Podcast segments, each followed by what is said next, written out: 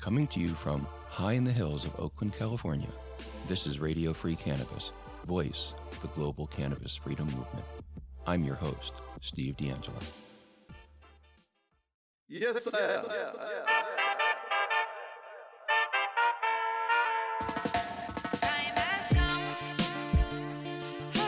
Hello, friends, and welcome to another episode of Radio Free Cannabis, coming to you from high in the hills of Oakland, California, translated into 195 different languages, connected to a worldwide network of activist correspondents.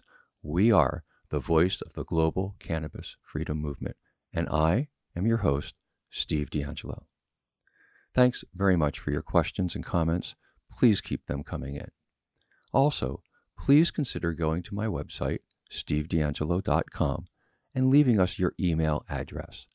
That way, if any of the platforms we're on tries to censor or even disappear Radio Free Cannabis, we can all find our way back to each other. I'd like to thank Harborside, Liberty Clothing, and HomegrownCannabis.com for their kind support of this show, and to Kalahari for sending me this beautiful new silk bandana. I've been enjoying its softness and the warmth around my neck.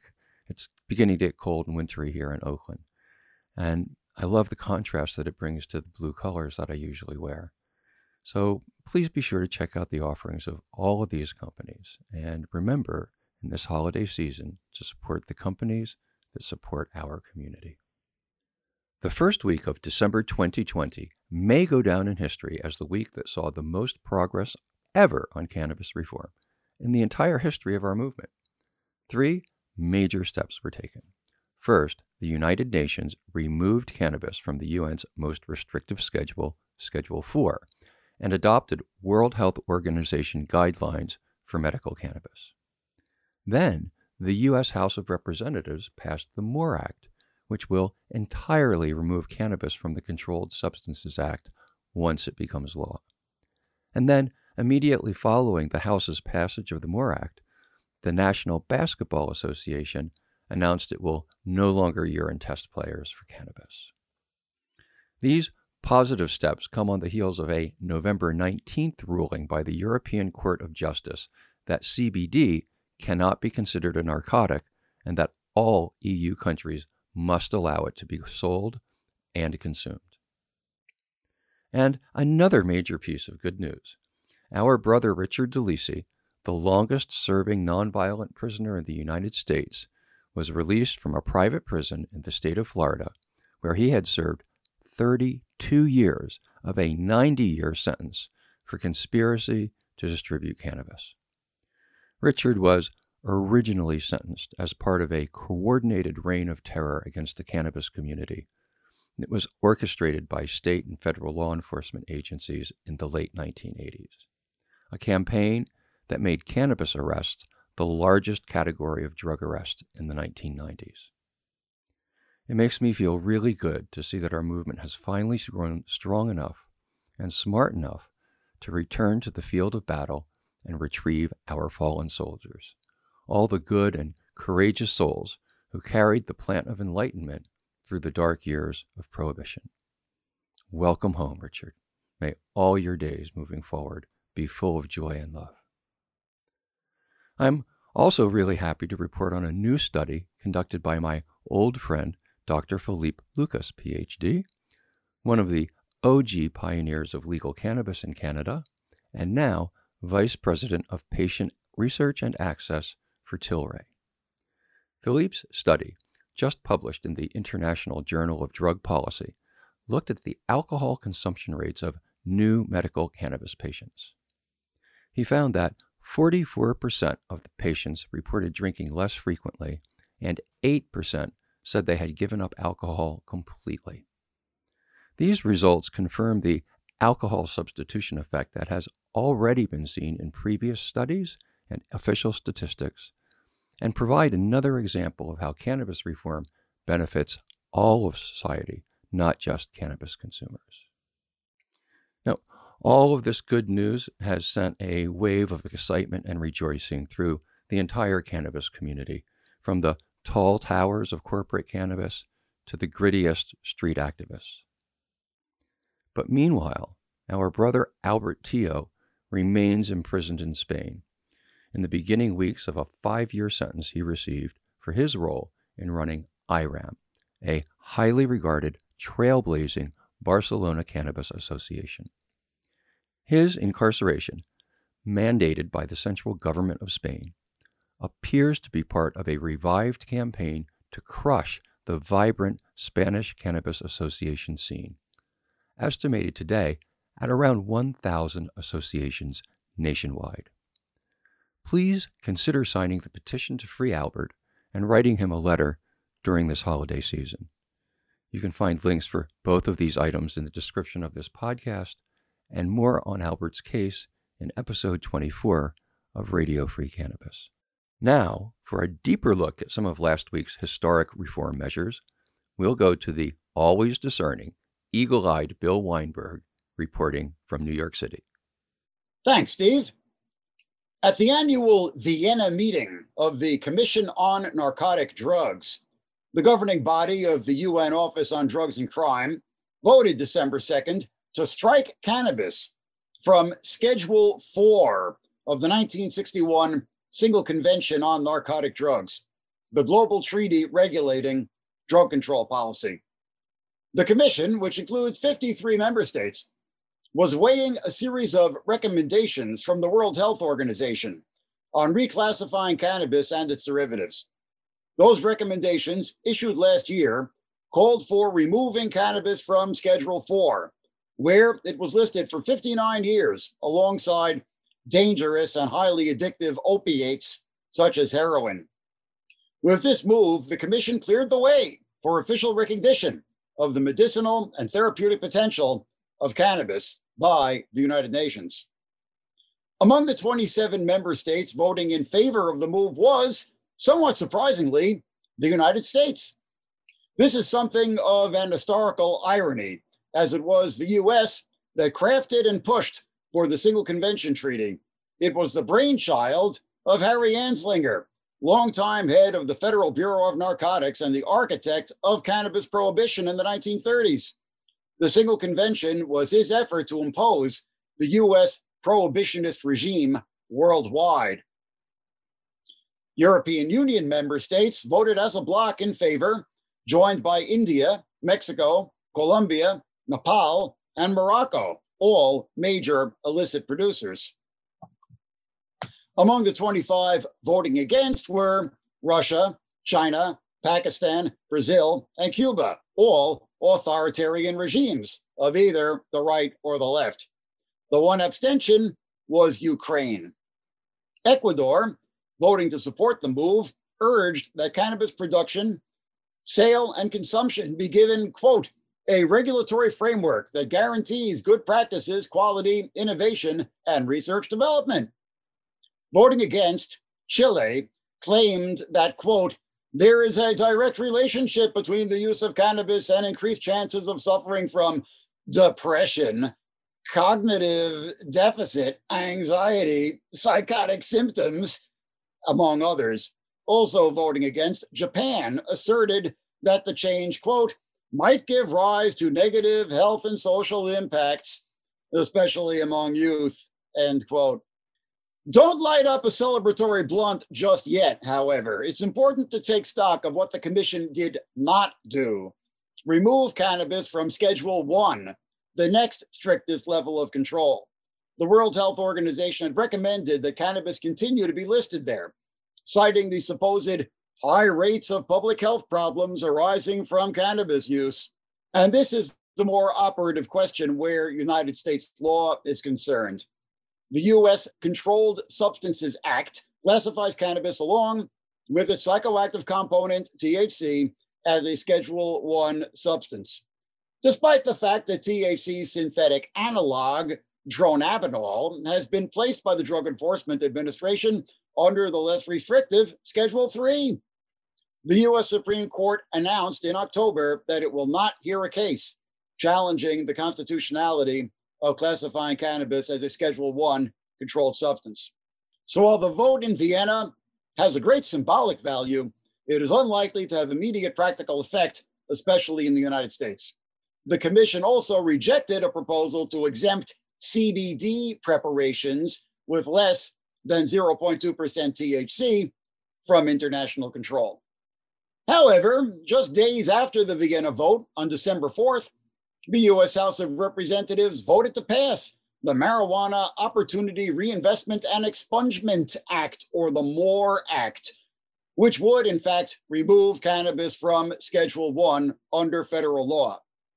The 228 to 164 vote to approve the bill was bipartisan and marked the first time that either chamber of Congress has ever embraced the legalization of cannabis.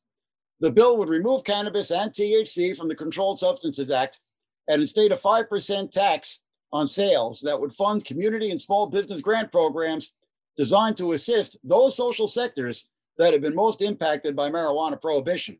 Critically, it would also expunge prior convictions for cannabis possession. The MORE Act was introduced last year by Senator Kamala Harris, Democrat of California. Legalization advocacy group NORML hailed it as, quote, arguably the most revolutionary and socially conscious federal marijuana reform bill introduced to date. However, the MORE Act is for now almost certainly facing doom in the Republican controlled Senate, where GOP leaders are already dissing it as a distraction from the work of passing a pandemic relief package. So we'll have plenty to fight for in 2021. For Radio Free Cannabis, this has been Bill Weinberg with the Global Ganja Report. Thank you, Bill. We're going to revisit the MORE Act a bit later in the show. But first, we'll hear from a new correspondent, Jean Pierre Ceccaldi, founder and editor of lescannabis.com, a leading French cannabis platform. Jean Pierre is going to give us a wrap up on the status of reform in France and a quick look at the European Court of Justice ruling on CBD. Welcome to Radio Free Cannabis, Jean Pierre. Thank you, Steve. Welcome everyone to this week's live report from France. It's been quite a surprise for the ones who believed that Emmanuel Macron's young presidency would lead the country to modernity and reform when it comes to cannabis laws. Described by some like an authoritarian leader, the young president has plunged the country back in the darkest, reefer madness ages and the war on drugs is waging again in France harder than ever before. France is known to be one of the most prohibitionist states in Europe. It's still got some medieval like laws that would punish you as much as positive presentation of cannabis with fines and jail time. France has no medical cannabis program, but politically looking into the experimentation of it. France has a zero tolerance with weed usage policy. Consuming cannabis is still considered a felony despite a law reform where smokers should be simply fined. But the charges remain in the records and the law will remember 5 millions of users are concerned by that tracking. France has recently moved to the principles of fining people when it comes to prohibit the use of cannabis. The successive governments have deeply failed in the waging war on drugs during 50 years, so the problem of cannabis usage in young population has inflated and is now out of control. Last week, we have published a piece with lecannabiste.com specifically about that problem. Prohibition is throwing out teenagers massively in the hands of the black market today. The numbers we have today are coming from the OFDT. It's France Central Statistic Organization when it comes to observing usages and addictive behaviors. France is ranking last in what the scientists are calling problematic teenagers use. That would mean the rate of teenagers whose consumption went out of hands is involving psychological or educational issues. So we have like 10% of the teenagers experimenting problematic usage. We need to keep in mind that today, 45% of all the 17 years old in France are currently using cannabis on a weekly basis. What do you think, Steve? 43% of all the teenagers in the country. That could be a world record. Maybe you can tell us. I don't know. This means quite a lot. I think you're right, Jean Pierre. I can't ever recall hearing a higher rate of teenage cannabis use. I have mixed feelings on the subject myself. On the one hand, I've seen firsthand the damage that can come when teenagers engage with the underground market. Most dealers don't ask for identification, and they often introduce kids who come looking for cannabis to other truly dangerous drugs. I've seen some of the most sensitive souls from multiple generations follow this pathway to addiction, and it's heartbreaking. On the other hand, I think it's natural for teenagers to seek out cannabis and explore how they can use it. In an ideal world, the world we're trying to bring about, I think kids would usually learn what responsible cannabis use looks like through a natural process of modeling their parents' behavior, just like happens with alcohol or food or even exercise today. Absolutely, Steve. But the most surprising, if we compare it with Portugal, the nearby neighbor, which has completely decriminalized drug usage, their own teenagers' consumption is simply half of France has today with the hardest laws. Now, what's, what's astonishing is that France is ranking at the bottom for a massive young usage level, something called the primo usage. That is, most of the country in Europe have less than 20% of all 16 years old who have tried cannabis before reaching that age. France has more, and that's a real problem at least the OFDT, the statistic organization, is giving us another bad number. It's the rate of teenagers who declare having used cannabis at least once in the last month altogether. It's more than 50% in France. So this ranking goes down to 34 for 35th country in Europe on 35th, on 35. It's slightly better than Italy, which is another prohibitionist neighbor. The toughest the prohibition laws means the harder the fall. France is just a perfect example of 15 years in prohibition leading to social conflicts, but also armed and mighty traffickers. If we continue down this road, the fate of France could be comparable to the fate of Mexico at some point, a never ending war. This week, the spotlight comes from the European Justice Court. It has given an answer about what we call here the mother of all trials. It's the Kanavape case. Two entrepreneurs from the city of Marseille were arrested back in 2016 following the release of the very first CBD vape pen in France. Sébastien Beguerie and Antonin Cohen have seen their lives upside down after they were treated like drug dealers overnight by the French government. This is the punishment they had for pioneering in the CBD industry in a country at war with weed. The charges were heavy, and the two businessmen from the city of uh, Marseille down the south of France actually won their trial. The charges were heavy against them, and the two businessmen were facing jail time and heavy fines. But the highest justice court on the continent has given advantage to CBD in their decision.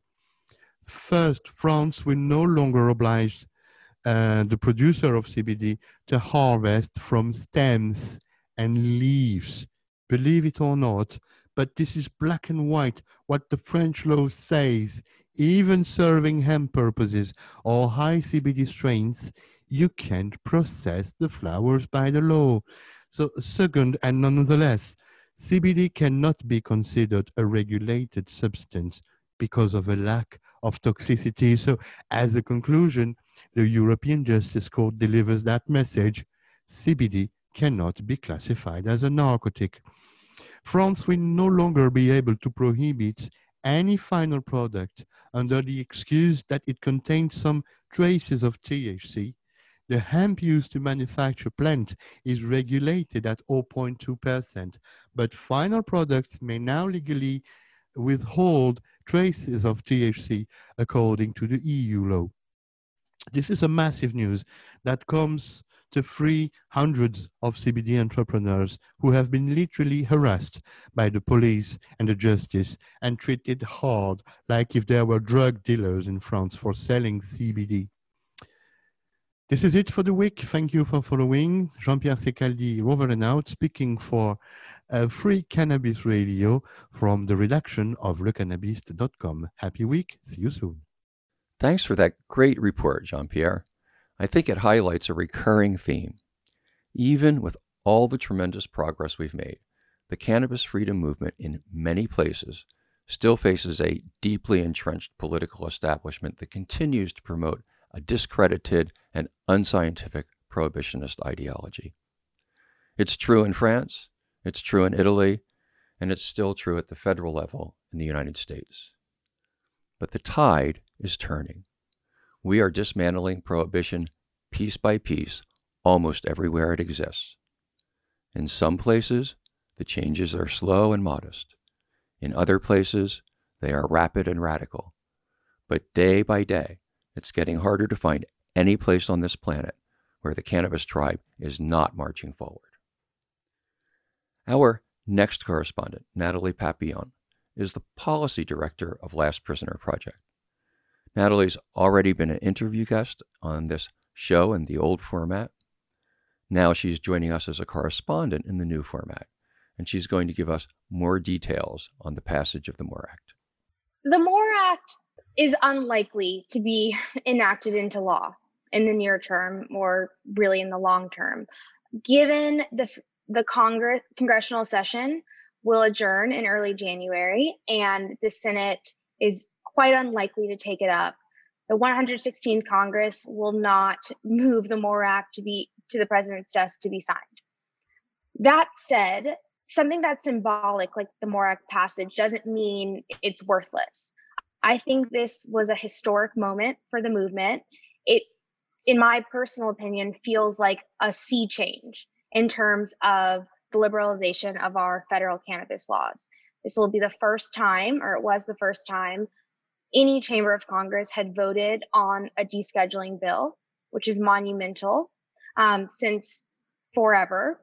And what it signals to policymakers is that the American people not only want cannabis policy reform, not only do they want a federal descheduling, but finally their elected officials, their elected representatives have caught up and started to enact the will of the people and, and work to make it into the law. And with that momentum, um, we will continue to see on the local, state, and federal level more and more legalization and you know cannabis policy reforms come into fruition. I think policymakers oftentimes lag behind public opinion. You know, they are constantly thinking about their reelection prospects. And though there's been a ton of polling over the past few years that shows that this is a desire, it wasn't until last Friday when the MORE Act was voted on in the House that policymakers were willing to go on record and state their support or lack of support for this measure. And now that that is in the federal register, it'll be a lot easier easier for cannabis policy reformers to cite the historic passage of the MORE Act as rationale for continued liberalization. I think you make such an important point here. The politicians have lagged far behind the people. This has been true since the beginning of the cannabis reform movement. Um, all of our early victories were voter initiatives where the people were voting directly on a law. It was uh, really only last year that we started seeing legislative, or maybe the year before that, we started seeing legislative motion to reform cannabis laws. And for me, the passage of the MORE Act in the House of Representatives is a really huge leap forward because of that because it's it's the first time that we've seen a vote by a national elected body in the United States that is catching up with where the people already are. And I think that the five initiatives that were on the ballot this general election cycle that all won um, really helped push that that that momentum forward. Um, Natalie, I know there were some uh, changes at the last minute to the MORE Act. Could you walk us through those changes? Yes. So there were two categories of changes that were made public in the middle of last week. So there was a change to the taxation regulatory scheme introduced by the MORE Act. So they changed the tax policy. And while that's important to think about, I think the most media attention was paid to changes around what many people are now calling the federal exclusionary provision of the MORE Act. And put simply, when the MORE Act went to the Rules Committee, there were amendments made that made it clear that in order to get a federal permit for any sort of cannabis related operation, that those with felonies related to cannabis use or distribution would encounter a roadblock when they were applying for one of those licenses. And this obviously does not necessarily gel with the stated objective of the MORE Act, which is to repair the harms of the war on drugs, which is to make sure people who are disproportionately impacted by criminalization have access to the economic opportunities in the industry. And there is a lot in the MORE Act, you know, the Community Investment Trust Fund. Um, there's some language that speaks about social equity provisions. And so this felony exclusionary provision um, really came kind of out of left field for many activists who felt that the lawmakers who were pushing it forward were aligned with their desire for restorative justice. Not to make it too wonky, but technically, this last minute amendment substantively wasn't was always in the MORE Act. So when the MORE Act was introduced in 2019, it basically had a subsection that said anyone who would be applying for a cannabis industry operating permit would be governed by the same rules that apply to those uh, that want to access a federal tobacco manufacturing um, permit. And many activists, myself included, did not go back and look in sort of US code to find out what exactly that meant. And that was an oversight that will be corrected in the future. Turns out that on the federal level, to access a tobacco manufacturing license, you are subject to the discretion of the Secretary of the Health uh, Health and Human Services, and they, if you have a felony related to some sort of tobacco related conviction, you are not necessarily able to access that license. That's something that they can take under consideration. And so when the new version of the MORE Act came onto the House floor, it basically was the long form version of those tobacco related statutes. They switched out the word tobacco for cannabis. And it felt like this was something that was slipped under the rug that came in last minute. Technically, that's not true. If we had done our homework, we would have known that this was coming. Um, and I think it was a failure of both, you know, activists and and legislative, you know, staff to not flag that earlier because obviously it runs contrary to many of the aims of the movement in the MORE Act. But it was also a failure of communication amongst lawmakers who weren't explicit about the fact that this was not a new inclusion it wasn't done to you know purposely or maliciously to make sure that disproportionately impacted communities were not able to access those entrepreneurial opportunities it was just a very technocratic technical change um, still even if it it wasn't a real change a substantive change that can engender a lot of distrust given how honestly bad the federal government has been on cannabis policy, how punitive it's been with cannabis related offenses. And so we need to, going into next session, going into MORE Act 2.0 or whatever vehicle that the legislature chooses to advance it, another descheduling bill, we need to be very, very concrete about our ask. We need to comb through every word of any bill that comes up for discussion to make sure that it all aligns with the broader goals of repairing the harms of the war on drugs. Yeah, Natalie, it, it, I'm I'm really heartened to hear this analysis that you're giving because I think it's so important that we own our failures.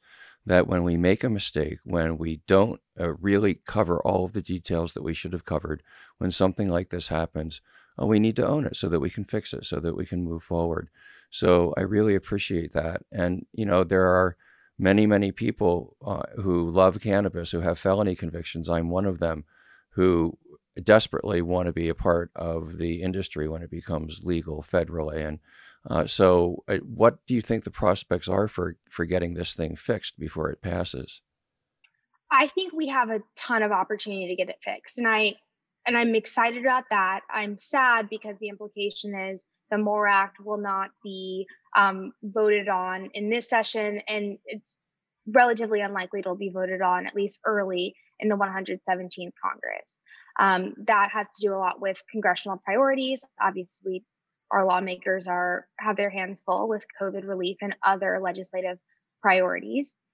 But the hubbub around these inclusions, sort of towards the end of the MORE Act saga, gives us an opportunity to have these candid conversations with lawmakers and make sure that we are not unfairly or unduly penalizing people who would be incredible assets to the cannabis industry and their felony re- conviction um, does not negate their interest, their ambition, or their ability to really become productive members of the regulated industry. So, when over the next six months or so, we will work with Capitol Hill to make sure that we are creating a better MORE Act, a more inclusive and a more equitable MORE Act. And I think this has given us an opportunity to revisit so many other provisions related to criminal justice and criminal justice reform um, to make sure we're not being caught but you know bogged down by semantics or we're not overlooking anything um, we will all be going through the legislation whether it's more act 2.0 or another vehicle with a fine tooth comb. Um, and we will fight to make sure that we are not excluding anyone um, just by virtue of their cannabis cannabis related criminal justice involvement. Great to hear that you're that you're optimistic about that. Um, you know, descheduling, removing cannabis entirely from the Controlled Substances Act, is quite a step farther than the articulated position of Joe Biden, which was to decriminalize federal cannabis uh, offenses, um, possession of cannabis at the federal level, which is really not much of a change at all. If if the um, Congress maybe it's going to be the 118th Congress, but if a Congress that happens during the Biden administration passes a descheduling bill, do you think Biden will sign it? I do think Biden will sign it. I, am not going to pretend that um, President elect Biden is particularly enamored by cannabis policy reform. Um, he's obviously had a, a, checkered history on, on drug policy, to say the least. But what he signaled during his campaign, and I think, to be honest, over his entire career as a politician, is that he's definitely open and amenable to compromise, whether that's compromise within his own party or compromise across the aisle. He tends to be um, someone who takes hardline positions but is willing to have his mind changed. And if Congress, you know, going into the 117th, it looks like it's going to be a Democrat controlled House and potentially uh, a, at least a tie in the Senate, we'll see. They've already made it clear that this is a priority for them and that the party of which Biden belongs to wants cannabis policy reform. And if they have the political will to put something like the MORE Act back on the table next year or the year after, it feels very unlikely that President Biden would go against his party in that way because it's not just a small faction of people within his party. You know, it passed with a, a huge majority of Democratic representatives. And it would be politically unstrategic to say the least to have that sort of open conflict on the national stage. Well that's a, a hopeful analysis. I, I think i agree with you. Um, i would put it a little differently. I would say that joe biden uh, has always had a knack for finding the political center. Um, an unkind observer would call him an opportunist. In this case i think that your belief that he would sign a descheduling act is just another sign of how far our movement has progressed that we've been able to push a guy like Joe Biden, one of the architects of mass incarceration, into a positive stance on cannabis reform. Um, it's a great day.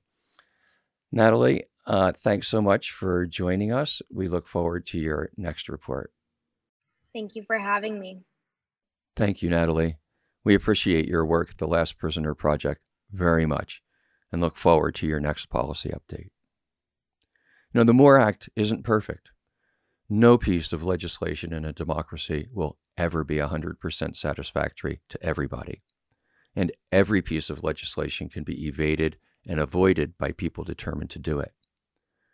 But the fact that the House of Representatives of the United States has now gone officially on record and said that cannabis does not belong in the Controlled Substances Act is a tremendous breakthrough, an achievement that many generations of activists have strived towards for decades. It's also the closing of a historical loop. See, cannabis was never supposed to have been in the Controlled Substances Act. When Congress passed it almost 50 years ago, cannabis was only temporarily placed in Schedule 1 of the Act. A Blue Ribbon Commission, headed by Governor Raymond Shafer of Pennsylvania, was impaneled to study the question and come back to Congress with a recommendation on how to schedule cannabis. To almost everybody's great surprise, the Shafer Commission conducted a very rigorous and scientific study and presented then President Nixon with its recommendations. The Commission said that cannabis doesn't belong in the Controlled Substances Act at all. Just take it out. It shouldn't be in any schedule whatsoever. And then they went a step further and said that the nonprofit transfer of cannabis among adults should be legalized almost 50 years ago. Nixon squelched the report. He made sure it never made it back to Congress, made sure Congress never had an opportunity to even consider it. And then Nixon launched the war on drugs as a political weapon against black people, brown people, and hippies like me. In doing so, he echoed the historic example of Harry Anslinger and provided a brutal template of racially disparate enforcement that's still being followed by all too many prohibitionists we have yet to knock off their purchase of power. But rest assured, my friends, their day is done. I imagine the news of MORE Act passage is setting the demonic ghosts of old Harry Anslinger and old Richard Nixon rolling in their graves. And I know it's caused all of the angels on my shoulder, all of our beautiful heroes now gone, to dance a joyous dance of victory. I can feel them tapping away. Next, we have a report on Malawi by another new activist correspondent who has just joined the Radio Free Cannabis team, Sibusiso Zaba, reporting from Johannesburg, South Africa. Sibs, welcome to Radio Free Cannabis.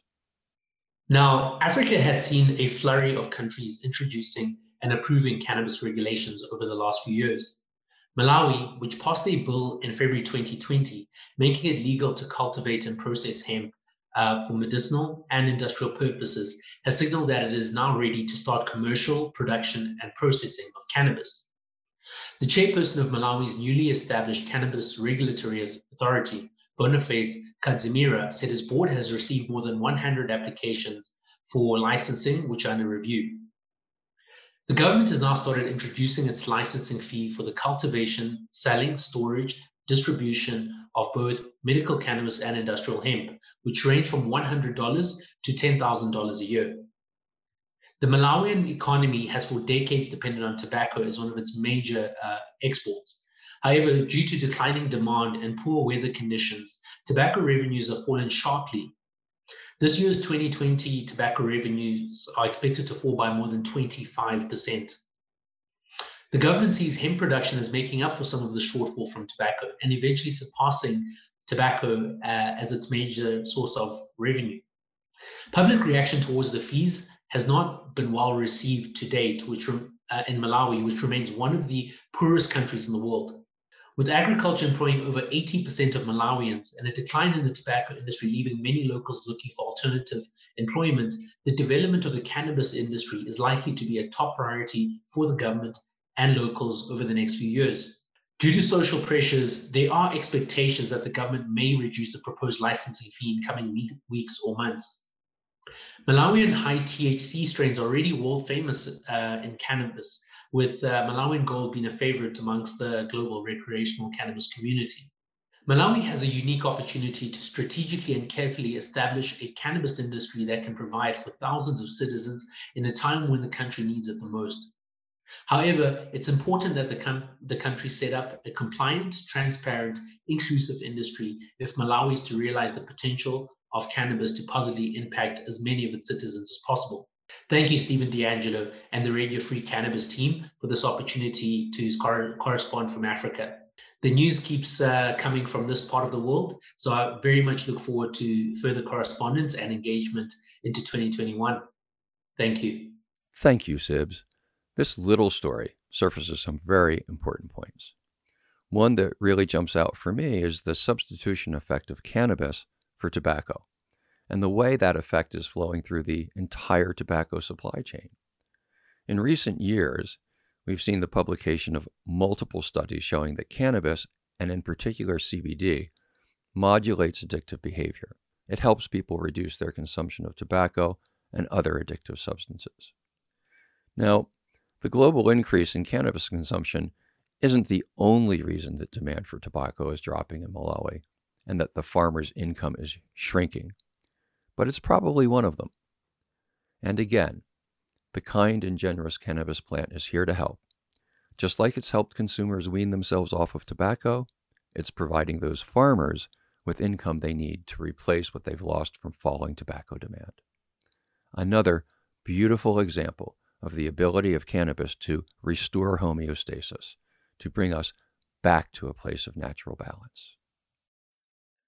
In the past couple weeks, we've seen the cannabis freedom movement achieve some goals that we've struggled towards for decades.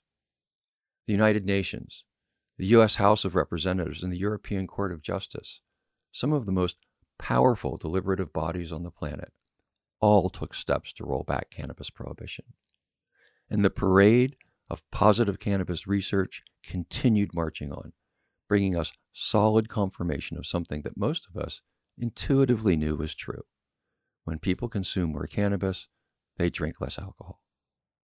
Just another example of how the benefits of legalization flow not just to cannabis consumers, but to society as a whole. When cannabis is made legal, people consume more of it. When people consume more cannabis, they drink less alcohol. And when they drink less alcohol, they're less likely to cause death or injury to themselves or other people.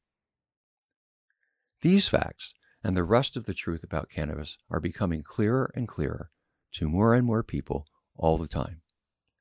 But prohibitionists still cling to power in places like Spain and France and Italy. Albert Tillot is still in prison, and French cannabis consumers still face felony charges for cannabis. But the wine is out of the bottle. The toothpaste is out of the tube, and the genie is out of the lamp. Our tribe was born in the shadows, but we've seen the light. We've had a small taste of freedom, but we still need our full share. Major global institutions are turning towards us, but only because we've been relentlessly pressing them for justice. The message to our friends and our opponents alike is the same. Our mission will not be over until every person on the planet who can benefit from cannabis has safe affordable, and legal access to it. And the last cannabis prisoner is released and given the resources to rebuild the lives that were stolen from them. We understand this mission well. We understood it well before we committed to it, and we will complete it, no matter how many generations of our tribe it takes. I know that some of you find yourselves in difficult circumstances. It's not unusual in our tribe. The darkness of prohibition still covers most of the world. So you may find yourself having to hide your connection to cannabis. Or maybe you're already in trouble with your family or school or employers or religious authorities, or maybe you're even facing arrest or imprisonment. And I know that some members of our audience are actually in prison doing time right now. This is a special shout out to all of you. No matter how horrific your circumstances, no matter how far away the light may seem, remember that if you love cannabis, you are part of a worldwide tribe. We come from all nations and races and religions, and collectively, we are hundreds of millions strong. We know that we're on the winning side of history. We know that we're writing the next page in the story of the human adventure. And I promise you that we will not forget you. We will continue to raise our voices. We will continue to press our demands. And we will continue to put ourselves between injustice and its victims until the mission is complete, until our tribe is free, until all of us have come all the way home. Thanks very much for tuning in. Remember, we're going to be taking a break over the holidays, but we'll be back in the new year with a fresh look and more news from our amazing and dedicated activist correspondents. I hope that your holidays are full of love and joy, whichever set of holidays it is that you celebrate. And if you don't celebrate any holidays at all, may you nonetheless close 2020 out in good cheer and hopeful mind, and get ready to make 2021 the year that the cannabis freedom movement grows its global wings. Until then, be well, be free, and do your best to stay healthy. See you next year.